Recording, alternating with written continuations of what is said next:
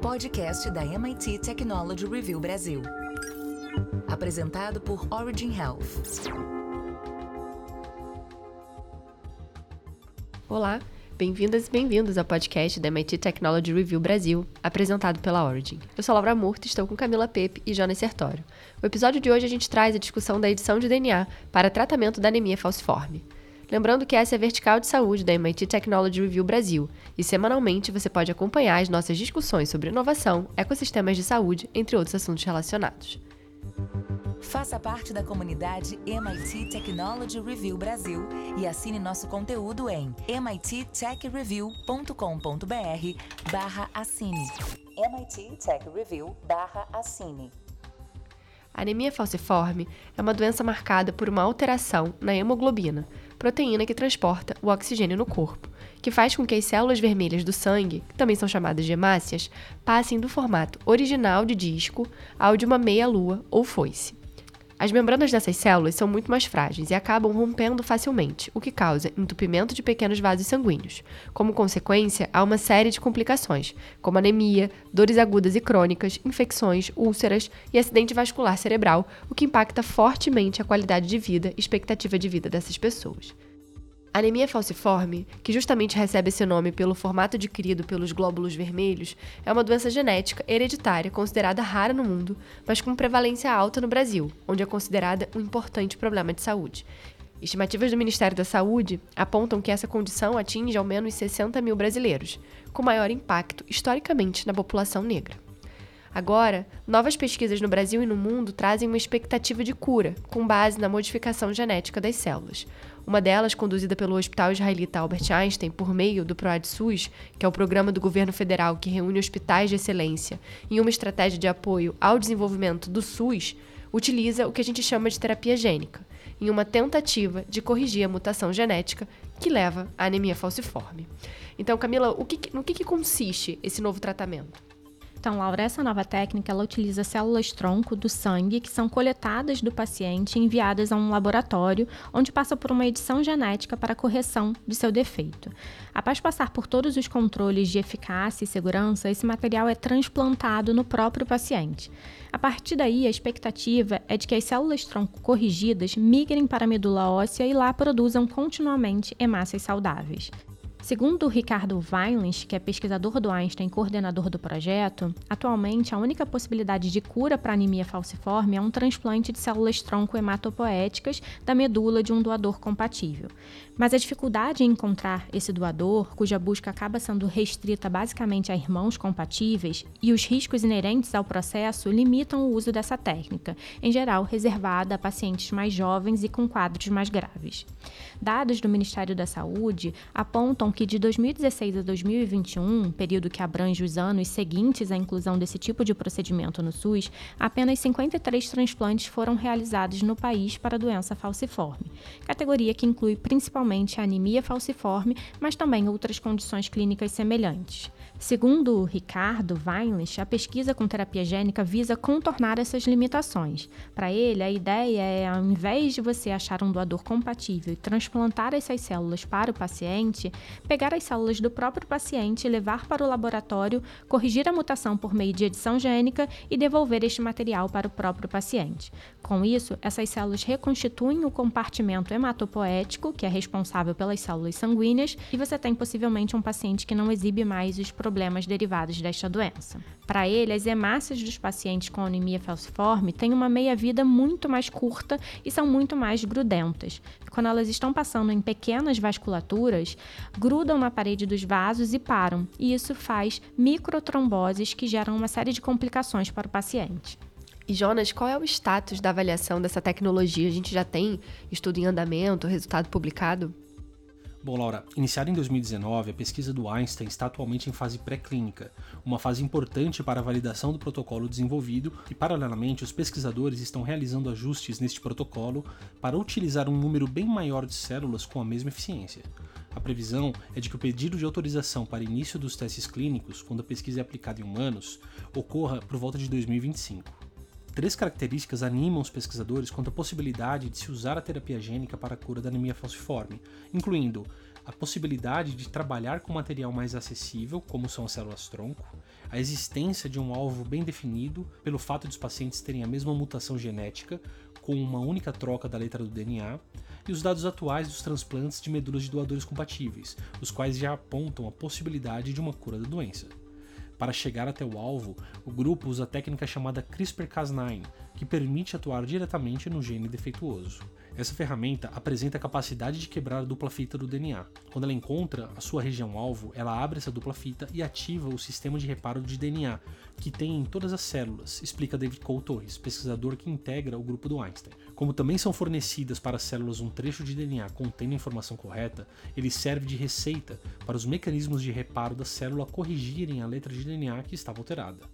De acordo com Weinisch, os resultados das fases iniciais da pesquisa são positivos. Eles conseguiram ver um nível satisfatório de edição das células, com preservação da qualidade e da viabilidade. Mas a certeza de que estão no caminho certo só será possível quando chegarem à fase clínica. Até lá, dados de outras pesquisas pelo mundo também trazem otimismo. É o caso de alguns estudos que visam mudar o genoma para induzir em adultos a expressão da chamada hemoglobina fetal, o que ajudaria a reduzir os sintomas. Isso já está em fase clínica avançada em alguns países e com resultados muito bons, aponta o pesquisador. O objetivo neste caso é contornar as complicações da doença, enquanto a pesquisa do Einstein foca a correção da mutação que leva à anemia falciforme. E hoje a nossa convidada aqui no podcast é a doutora Ana Cristina Silva Pinto, médica hematologista formada na Faculdade de Medicina de Ribeirão Preto da USP, doutora em doença falciforme pela USP Ribeirão Preto e hoje é médica hematologista e coordenadora do programa de doença falciforme. Bem-vinda, doutora Ana Cristina. Muito obrigada, é um prazer estar com vocês hoje. É, doutora Ana Cristina, a matéria ela fala sobre uma terapia gênica que está sendo estudada no Brasil e que promete curar os pacientes com anemia falciforme, né? Hoje a única possibilidade de cura, pelo que o artigo fala, é o transplante de células tronco hematopoética. Como é que foi esse desenvolvimento e até o entendimento das terapias para anemia falciforme ao longo do tempo até se chegar nessa terapia gênica? Certo, bom, para a gente começar a entender porque uma terapia gênica para doença falciforme, a gente tem que lembrar os ouvintes que a doença falciforme é uma doença hereditária, genética, é, do tipo autossômica recessivo, então nós temos que ter os dois é, genitores portadores da mutação falciforme, que a gente chama de mutação S, e os dois então passam esses genes alterados para o filho, e aí então o filho tem os dois genes alterados para mutação falciforme, portanto, vai ter é, anemia falciforme, né? Então, é uma doença, doença genética e com uma mutação é, muito específica no gene da beta-globina. Isso favorece é, terapias como a terapia gênica, né? Porém, a terapia gênica, é, já se fala nela há décadas, né?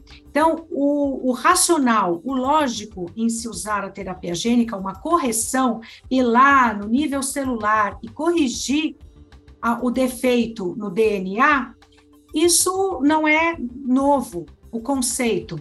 O problema é foi desenvolver as ferramentas aí de laboratório que permitissem realmente uma correção adequada né, é, de, dessa alteração. Né? Então, aí nós temos aí 10, 15 anos, eu lembro que eu escutei terapia gênica para doença de Gaucher em 2005, né? Então, assim, 20 anos aí que nós já estamos falando de terapia gênica, só que não é, não é fácil desenvolver as técnicas, né? Tanto é que uma das técnicas, né, é, que foi a CRISPR-Cas9, ganhou até prêmio Nobel, né? Porque foi uma revolução realmente apesar de que ainda nós temos dificuldade de colocá-la em prática, né? E fazer com que o sonho se torne realidade é, para um tratamento de massa, né? Um tratamento de muitas pessoas. Lembrando que a doença falciforme é a doença monogenética, ou seja, que precisa de uma mutação gênica só, mais comum no Brasil e no mundo, né? E, e tem uma estimativa né, do governo brasileiro de que nós tenhamos aí cerca de 50 mil pacientes falciformes. Muito provavelmente é mais que isso, 70 mil tem gente que fala, mas vamos aí ser um pouco conservadores e, e ficarmos com o número de 50 mil pacientes, né?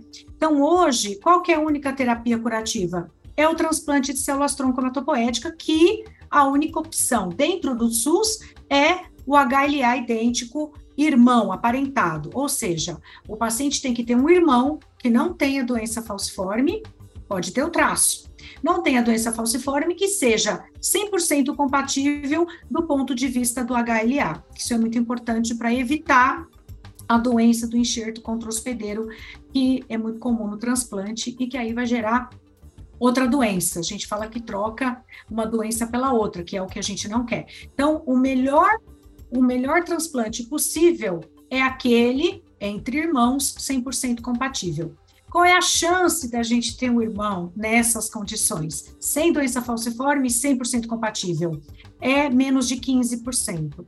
Então, menos de 15% desses 50 mil pacientes é, terão a oportunidade de fazer o transplante de células tronco hematopoética pelo SUS, que essa é a única opção, essa única modalidade de transplante que o SUS contempla, é, mas daria aí 15% de 50 mil, nós estamos falando aí no que 7.500 mais ou menos, né? É, pacientes. E quantos transplantes a gente já fez hoje no Brasil? Menos de 150. Né? A portaria do Ministério da Saúde que contempla o transplante de medula óssea no SUS é de final de 2015. Então, nós temos aí sete anos de transplante. Em sete anos, fizemos 150 transplantes. É menos um pouquinho, é quase que 20 por ano.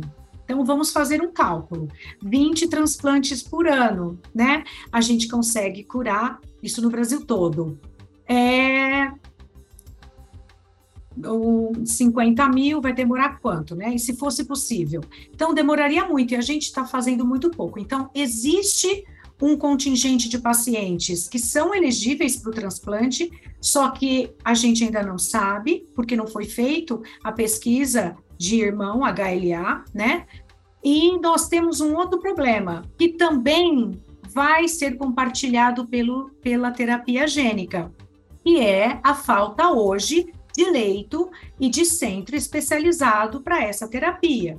Porque a, a terapia gênica, ela ela é um transplante autólogo, a gente costuma dizer, que é um transplante, é uma modalidade de transplante, mas autólogo. Então, é ele mesmo que fornece a célula-tronco. Então, a gente é, é, retira a célula-tronco desse paciente, leva para o laboratório, modifica, insere um gene normal ou corrige o gene alterado, começou a produzir hemoglobina normal, volta essa medula para o paciente. Só que antes o paciente tem que ser internado, receber quimioterapia, igual o transplante de células tronco halogênico, que é de outra pessoa. Essa é a, a terapia gênica autóloga.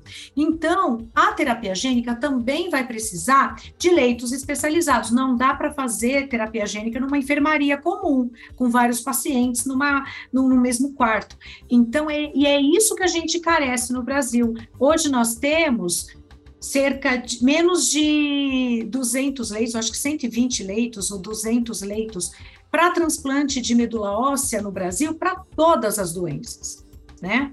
E a doença falciforme compete com outras doenças, como leucemia aguda, anemia plástica, né? Por esses leitos, né? Então são leitos muito raros, muito, muitos disputados, né? Muito disputados em poucos centros. Então, eu, eu, eu fico, claro, muito otimista, eu sou muito otimista por natureza. Eu, quando, quando eu comecei a ler artigos de terapia gênica, eu falei, pronto, é a cura para todo mundo, porque o transplante de células-tronco você precisa do doador, e isso é um fator limitante. Já na terapia gênica, você é o seu próprio doador.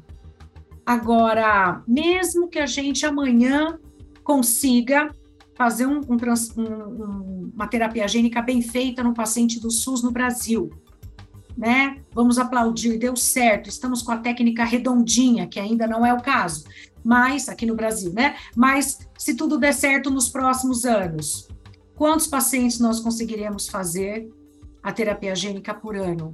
Nós temos 50 mil pacientes hoje. É a estimativa. E nascem cerca de 1.500 por, por ano. E morrem cerca de 500 pacientes. Então, nós temos aí mil pacientes ano a mais Cada ano que passa são mil novo, novos mil pacientes na conta. né? Então, vocês imaginem como nós temos que avançar, não só no laboratório, na técnica per se de terapia gênica, mas depois para abrirmos centros de referência e centros especializados com leitos para realizarmos essa, essa terapia gênica, né?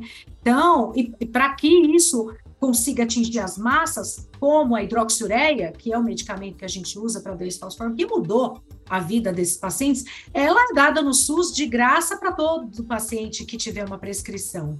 Né? Então, para que a terapia gênica possa alcançar e tratar milhares de pessoas, nós temos ainda é, que avançar muita coisa. Muito bom, doutora Ana Cristina. É, a gente tem debatido, tem escutado muito se falar recentemente sobre essa questão de equidade em saúde, né? E quando você trouxe aqui vários pontos né, de atenção relacionados a gente conseguir é, identificar é, o, quem possa né, fornecer o material para ser transplantado, a questão dos leitos, mas quando a gente pensa em diagnóstico para anemia falciforme, a inclusão do teste de, do pezinho acaba sendo usado como uma referência nesse modelo de equidade. Por outro lado, a matéria ela acaba falando também sobre uma carência de dados, é, indicadores mais precisos para a doença aqui no Brasil especificamente. E aí eu queria ouvir sua opinião um pouco sobre o que, que você acha que a gente ainda precisa evoluir nesse sentido para que a gente consiga garantir um pouco mais de equidade para esses pacientes. Bom, é, a triagem neonatal, é, que incorporou a fase 2, que é para diagnóstico de doença falciforme, hemoglobinopatias, né? A portaria de 2001. Só que nós finalizamos o treinamento e o pacto com estados e municípios para que, em nível nacional, toda a federação fizesse na triagem neonatal é, o teste para doença falciforme em 2013. Eu participei, eu fui uma das que treinou, eu acho que foi Tocantins e Roraima. Foram dois estados que vieram até Ribeirão Preto e fizeram treinamento conosco e com o nosso serviço de referência em triagem neonatal. Então, para vocês verem como que demorou da portaria de 2001 até 2014 para a gente o quê? Fa fazer uma equidade, equalizar, equilibrar e é, fornecer um teste do pezinho com triagem para doença falciforme em nível Brasil.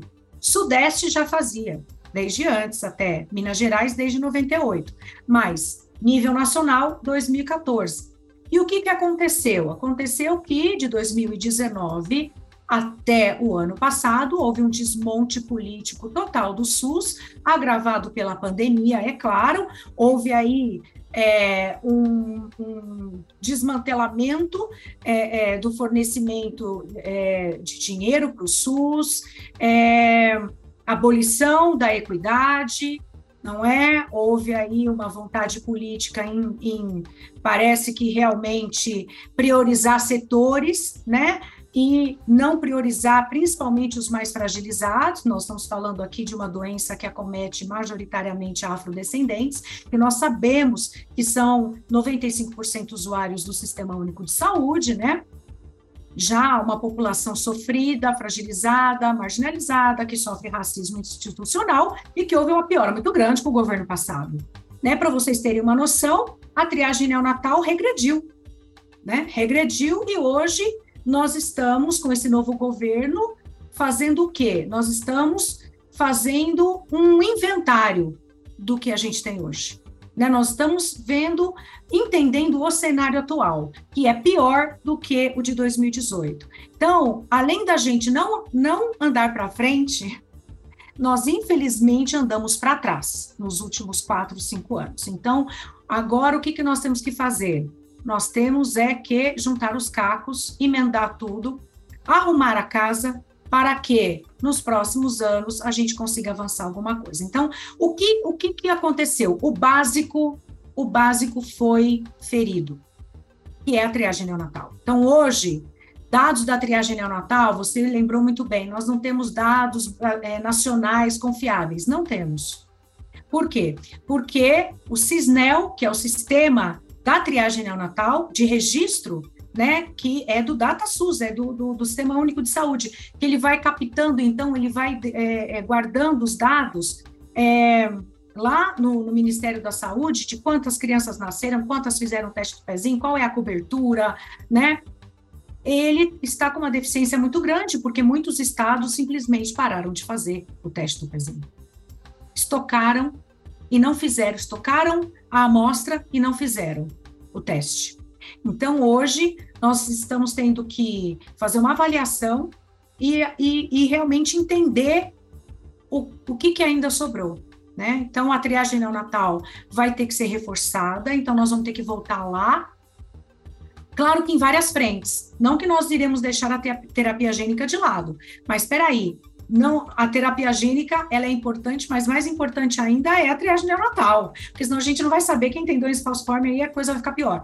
Então, hoje nós estamos abrindo no Ministério da Saúde na coordenação de sangue derivados, o nome da doutora Joyce Aragão, que é agora a nossa a, a, nossa coordenadora da política, né, de ação integral à doença falciforme e também coagulopatias, etc., hemoterapia, está tudo sob comando da doutora Joyce. Ela vai montar várias frentes, já me convidou para ser uma das médicas da Câmara Técnica para dar auxílio voluntário é, acadêmico, né, e, e aí de, de expertise para ela, para que a gente consiga, então, ter uma fotografia do nosso momento vai ter uma frente que vai cuidar da triagem neonatal, uma frente para cuidar da linha de cuidado básica, e eu, como eu é, fico num, num, num, sistema terciário, já no centro de referência, eu vou para a Câmara Técnica de Serviço Terciário de Inovações Tecnológicas. Então, eu vou ficar um pouco mais próxima aí de transplante e terapia gênica. Porém, nós sabemos que hoje existe uma necessidade de abrirmos frentes para cuidar lá do básico que foi destruído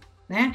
Então, essa é a realidade. E nós temos também o web hemoglobinopatias, que é um registro também nacional para sabermos quantos pacientes nós temos. Porque a gente fala, a estimativa é 50 mil, só que nós temos 30 mil dentro do, do registro.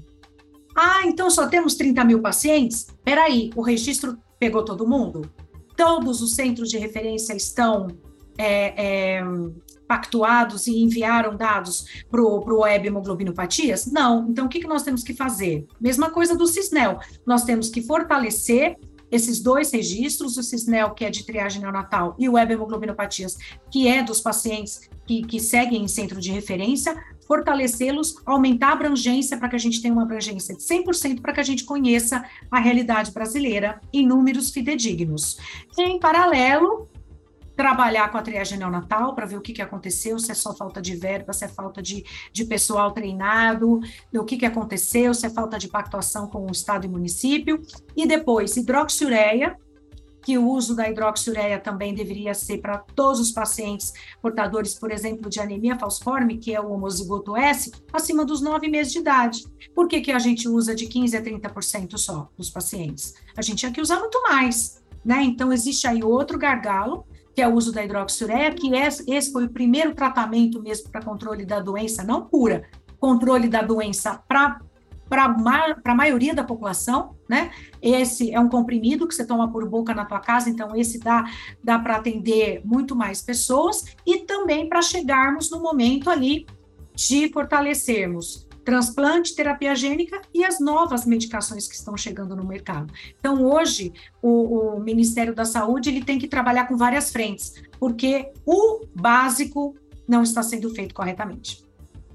Bom, doutora Ana, quando falamos de terapia gênica, sabemos que os custos normalmente são muito elevados. Também sabemos que isso pode ser uma barreira, e também sabemos que os custos para tratar as complicações desses pacientes, além de elevado, fora de todo o custo direto envolvido, conforme a publicação que a gente trouxe aqui e que você é a primeira autora. Existe a possibilidade de um custo mais acessível, uma vez que a tecnologia está sendo desenvolvida toda aqui no Brasil? Já existe ou está em discussão um plano para implementação no SUS se os resultados forem de fato positivos? Ah, com certeza, eu acho que quando a gente fala de uma terapia para pacientes é, que estão nas camadas mais frágeis da nossa sociedade, é, marginalizados e que majoritariamente utilizam o SUS, se essa terapia ou novo medicamento não for é, inserido na tabela SUS, ele não será aplicado, né? E aí será aplicado em menos de 5% da população alvo. E então não vai resolver o nosso problema.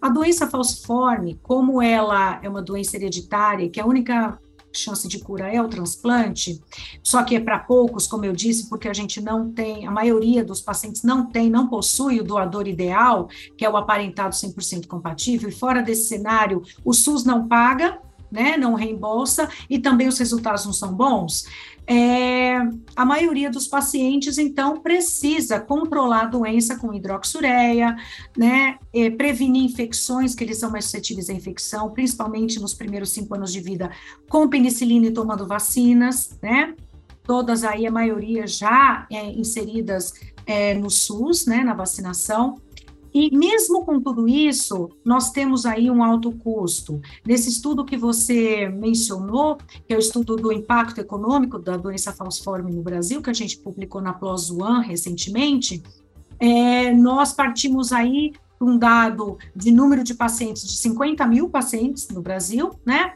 Com aí uma, uma natalidade aí de 1.100 por ano, uma mortalidade aí de beirando 600 pacientes, né? E nós calculamos custos diretos e indiretos é, do impacto da doença falciforme no Brasil. Os custos diretos incluíram o transplante, né? E incluíram também gastos com penicilina, profilática, vacinação, hidroxiureia, internações, transfusões de sangue, relação de ferro, quando necessário, é, tratamento das complicações mais crônicas, como necrose da cabeça do fêmur, que precisa colocar prótese, tá tudo aí é computado. Síndrome torácica aguda, que geralmente vai para a unidade de terapia intensiva, que são gastos caros, né, um leito caro para se manter. Porém, o que mais pesou na conta né, do custo, do impacto da doença falciforme no Brasil foram os custos indiretos. E os custos indiretos, é, eles foram calculados é, pela ferramenta é, de cálculo de custo indireto da Organização Mundial da Saúde, né? Que ela utiliza essa ferramenta, né? Que é um cálculo matemático, é, para a, é, também é, avaliar custos de outras doenças. E esses custos indiretos, eles levam em conta a morbimortalidade. Então, o paciente faleceu ou o paciente ficou com uma sequela que o impediu de trabalhar e ser produtivo. Por isso que ah, os custos indiretos são a somatória dos dias perdidos de vida e os dias vividos com incapacidade multiplicados pelo salário médio anual do brasileiro, né? E para vocês terem uma noção, os custos diretos custaram aí 400 milhões de reais por ano e os indiretos mais de um bilhão, dando aí no final uma conta de mais de um bilhão e 500 milhões de reais é, que, que são os custo, o custo Brasil da doença falciforme hoje, para a gente não ser eficiente. Por quê? Porque eu também, nós temos também um, um, trabalho que vai ser publicado, já foi aceito na revista Blood Advances, e já foi publicado em anais de congresso, no Congresso americano, que é a mortalidade no Brasil. Nós, então, analisamos a mortalidade da doença falciforme no Brasil em cinco anos, de 2015 a 2019, para não pegar pandemia, para não ter um bias e nós vimos que a mortalidade no Brasil ela está acima da mortalidade do primeiro mundo. E a curva, né, que é uma curva geralmente unimodal, né? No Brasil ela ainda é bimodal, tem uma mortalidade infantil alta no começo e depois na idade adulta e com a média é, de idade ao óbito bem menor do que nos Estados Unidos, por exemplo. Então, hoje é inadmissível a gente ainda ter no Brasil coisa do tipo 5 a 10% de mortalidade infantil antes dos 5 anos de idade. Por quê? Porque a gente sabe que com é, intervenções simples e já muito claramente é, é, com benefício na literatura, como instituição de antibiótico profilaxia com penicilina precoce e vacinação, a gente já diminui essa, mortalidade. A nossa aqui de Ribeirão Preto é abaixo de 1%, é nível americano. Por que, que aqui em Ribeirão Preto, que é um centro de referência, que não falta nada, que a gente tem uma equipe sólida, eu tenho uma mortalidade próxima dos Estados Unidos? Eu não tenho remédio diferente nenhum, eu só uso o remédio do SUS. Mas por que, que a nossa mortalidade é abaixo de 1% e a mortalidade brasileira é de 5 a 10%? Por quê? Porque existe falha na triagem neonatal, existe falha em é, conseguir com que esse, paciente, quando ele faz a triagem neonatal, ele recebe o, o resultado positivo, que ele vá para um centro de referência. Então, ainda tem esse passo, não basta ele ter a triagem neonatal feita. Alguém viu o teste pezinho, alguém leu o resultado, alguém entendeu, alguém falou com a mãe e alguém encaminhou para um centro de referência. E no centro de referência é um centro é, adequado, que possui profissionais é, treinados, que forneceu penicilina para o paciente, forneceu as vacinações, forneceu hidroxureia. Então, nós temos aí muita coisa para se fazer. O custo hoje é alto e ele é ineficiente. Talvez se a gente conseguisse começar lá com uma melhor cobertura de novo na triagem neonatal, melhor cobertura com antibiótico profilaxia e com hidroxureia, a gente consiga diminuir os custos indiretos, que é por móbito e, e morbidade. Reduzindo essas sequelas de complicações, aí a gente já vai reduzir bastante o custo. E a implementação de terapias curativas, como maior alcance do transplante de células-tronco, que eu disse para vocês que a gente faz 20 por ano, numa população de 50 mil, isso é irrisório, né? Vamos, vamos combinar. A gente faz 20, cura 20 por ano, nascem mais mil cada ano. A conta não fecha. Então, um aumento da abrangência do transplante e também incentivo à terapia gênica. Que eu tenho certeza, né? Uma terapia, quando ela é muito nova, ela é muito cara, poucos lugares fazem, mas depois né, que a gente vai se adaptando mais e, e, e, inovando, melhorando essa técnica, a gente barateia o custo, que nem está acontecendo com as terapias de CAR T-cell, né, as células CAR-T, que o, o Hemocentro, em parceria com o Butantan, tem conversado bastante no Ministério da Saúde para fornecer a um custo muito mais em conta para o SUS.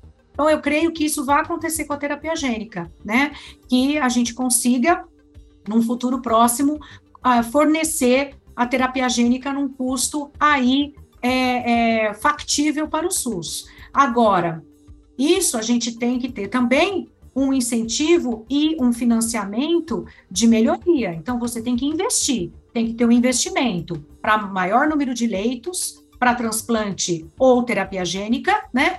E maior número de centros no Brasil. Hoje, por exemplo, Ribeirão Preto é o maior centro de tratamento de transplante de medula óssea para doença falciforme no Brasil, né? Nós fazemos um, 5 a 10 por ano, né? Que é a nossa capacidade. Vem gente da Bahia, vem gente do Maranhão, vem gente do Acre, e, e, e o Hospital das Clínicas é um, um hospital estadual, não é federal, né? Então, poxa vida, nós tínhamos que ter um centro de referência no Acre para fazer os transplantes do Acre, para fazer a terapia gênica dos pacientes que moram no Acre. Mesma coisa na Bahia, onde é o estado que mais possui doença falciforme, né? Pacientes portadores de doença falciforme do Brasil, né? O Hemoba tem mais de 4 mil pacientes. Eu tenho 500, né? Por isso, claro que talvez seja mais fácil a gente ter um controle melhor dos nossos pacientes. Mas, uai, tem muito paciente? contrate mais gente, contrate mais é, recursos humanos, né? invista no transplante de medula óssea, invista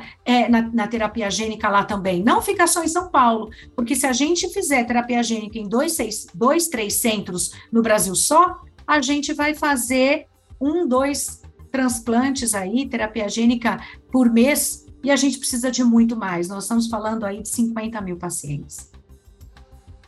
Doutora Ana Cristina, é, obrigada por toda a explicação, né? Eu acho que a gente chegou aqui para falar de terapia gênica e acabou entendendo que existe uma necessidade de estruturação desses centros de referência, né? Do diagnóstico desse paciente, ou seja, um investimento anterior, que vai acontecer, acho que de forma que deve acontecer, né? De forma paralela ao desenvolvimento e, e implementação dessa terapia. Queria muito agradecer a sua presença aqui no podcast, foi um prazer.